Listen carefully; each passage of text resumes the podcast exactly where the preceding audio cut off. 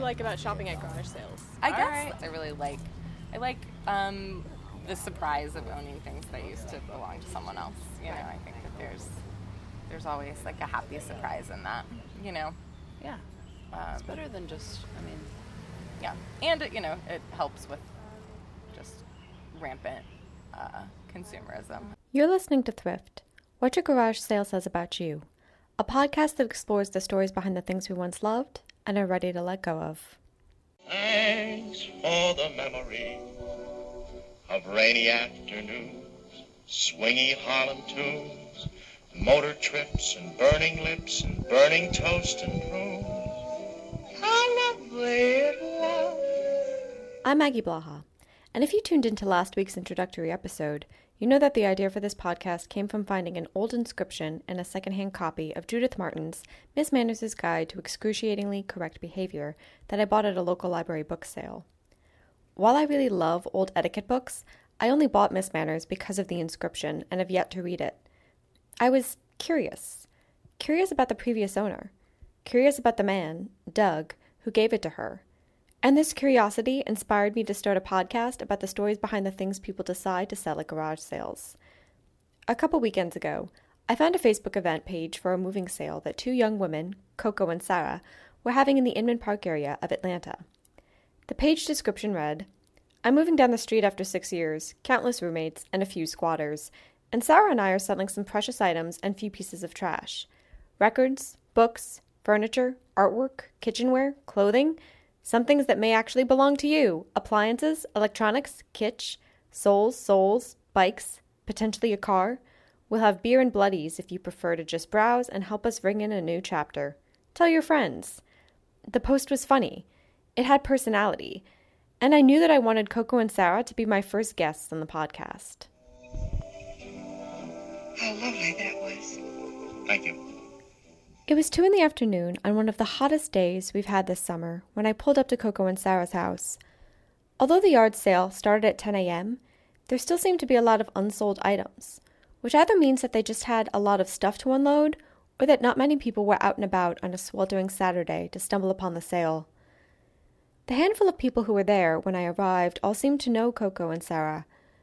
Coco's parents were buying a lot of kitschy knickknacks and pro- they probably didn't need. A woman was running in and out of the house trying on different skirts and tops that were hanging on the clothing rack. And a couple of guys were standing around drinking beer. I figured it was only right for me to make a purchase before I asked for an interview, so I started perusing the book table. It was an eclectic array of tattered paperbacks, from obscure books of literary criticism to the bell jar. And every book on the table, at least at 2 p.m., was selling for under a dollar. I bought a vintage copy of the Nancy Drew mystery, The Clue of the Leaning Chimney, and a Eudora Welty memoir of sorts called One Writer's Beginnings. I regret not buying a Jane Fonda workout record and a set of dishes straight out of a 1970s dinner party, but I was too broke even for a garage sale. For Coco and Sarah, this yard sale was a vital and necessary purge. The first thing I wanted to ask is why you guys are having a garage sale. Well, I am moving just down the street. I've been here for six years. Oh wow. So, um, Sarah's my maybe fourth roommate. Mm-hmm. Good friend. Um, so yeah, it's just time time to purge. I'm trying to move nothing that I don't have a place already selected for it to go. right.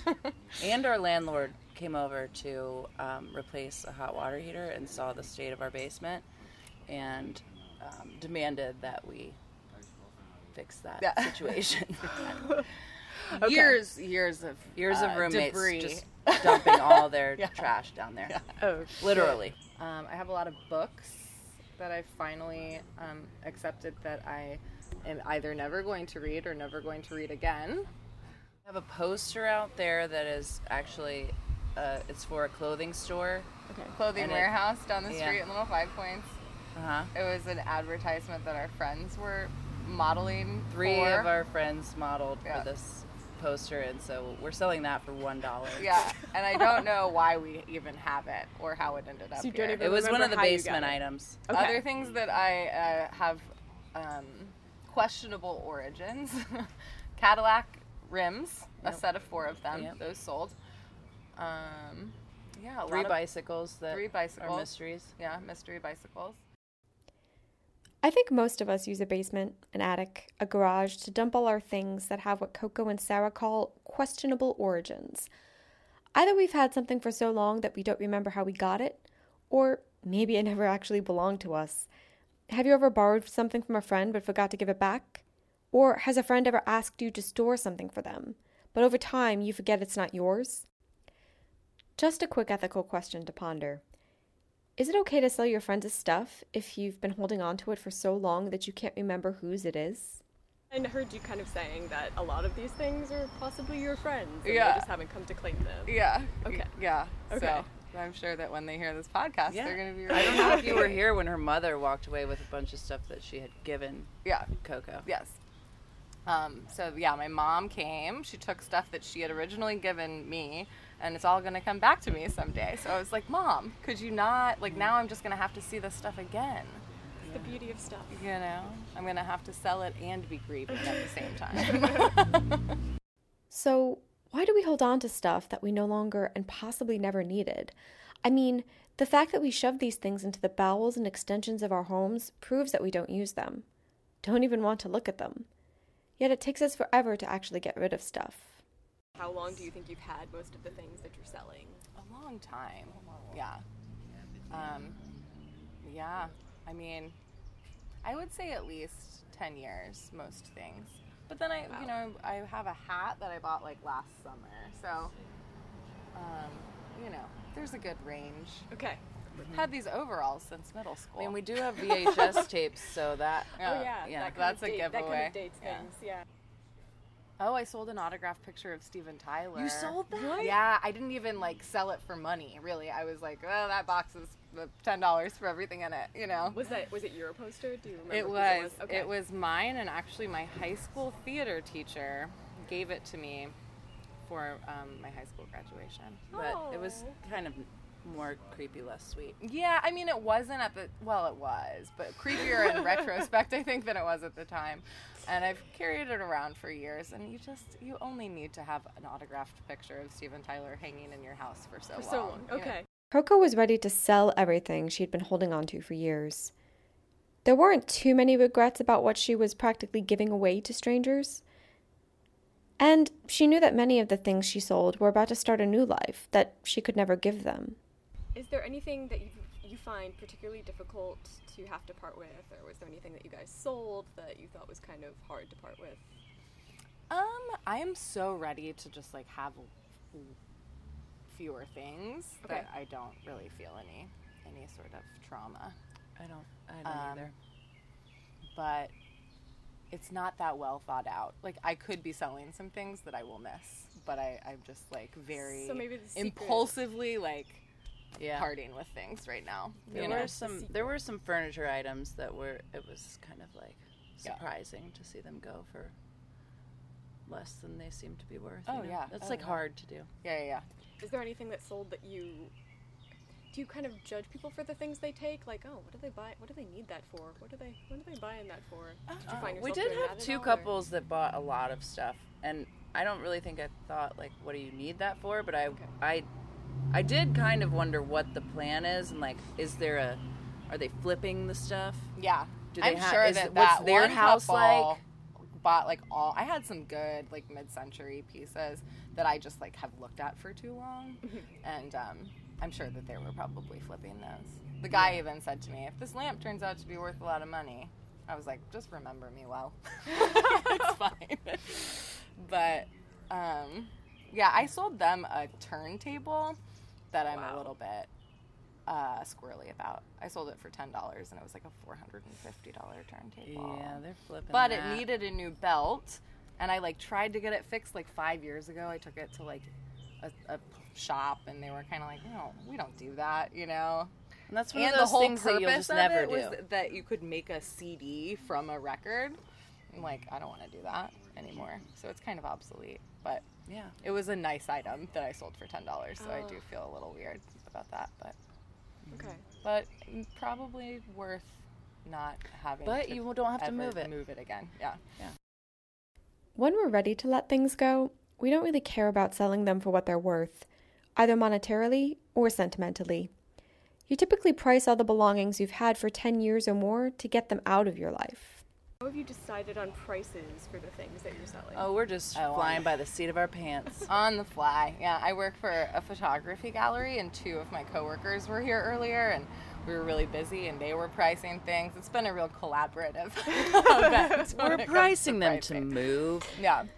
Yeah, and we're entering the part of the day where um, everything's a dollar, I think. Yeah. Everything goes. This chair right here is definitely yeah, a dollar. A dollar, yeah. That doesn't get sold today. Well, well, 50 cents. 50 cents a piece for this. Well, yeah, I mean, even less than a dollar, so. Yeah. Yeah, I mean, I got two books for a dollar. Yeah, dollar less.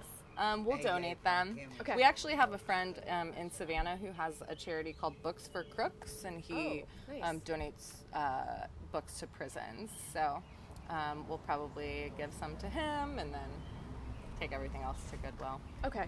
I, I am not taking anything back into that house.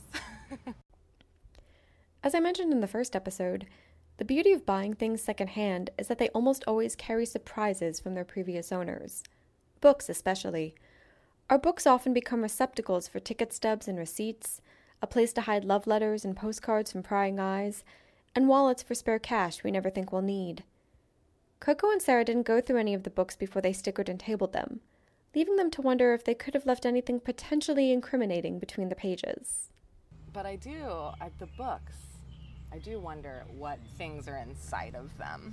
Because that's always the most fun when you like buy a used book, because you always find It's Kind of what inspired It's this also podcast. Yeah. it's also Yeah. kind of uh, terrifying because you don't know what you've left in Right. these things yeah, and who's gonna find it and are they gonna yeah, exploit you later in life when you're a ambassador. right, Well, hopefully Right. you're not leaving anything too incriminating in a book. yeah. But You never know. It's Who true. knows? Especially if I we've could had have them kept like that two hundred dollar check in there. exactly, mm-hmm. exactly. Sarah found eighty dollars in a plastic bag amongst my things the other day. did. It was it was a real Oh. it was a high for us. it, was, it was fun. It was a good one. Even though Coco was ready to let all the things she was selling go, she and Sarah admit that it was hard for them to get to that point. It's hard to go through your possessions and learn to accept the fact that they'll belong to someone else. Um, and would you guys say that you are people who have a hard time letting go of things? Uh, yeah, we're we're both hoarders. So Terrible hoarders. Um, I mean, you know, not, but friendly people. I I basically didn't even go through my stuff for this garage sale because I'm not moving. So So you could just. I could have. Yeah. I could have done it, but it was it's too hard. Yeah. Yeah. So we were talking like, you know, we're bad about like holding on to clothes because maybe you'll fit back in them one day, or maybe they'll like come back in come ba- yeah. style. or Um, maybe you'll get the zipper fixed on it. we have like craft projects that we started uh, seven years ago and we'll never finish. We'll never finish. That we've moved from place to place. I have pieces of a quilt that I started for an ex-boyfriend. You know, I mean, it's just it's it's it's a situation. It's a problem. It's a real problem. But then, you know, the other day I went to the mailbox and my best friend in New York had sent me a copy of Pig Out with Peg, the Married with Children cookbook, randomly, and I realized that I have a lot of en- enablers in my life. Definitely. One of them was here today. yeah.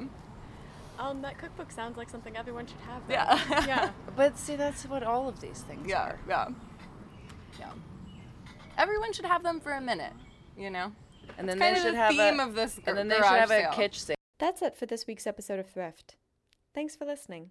I thank you so much.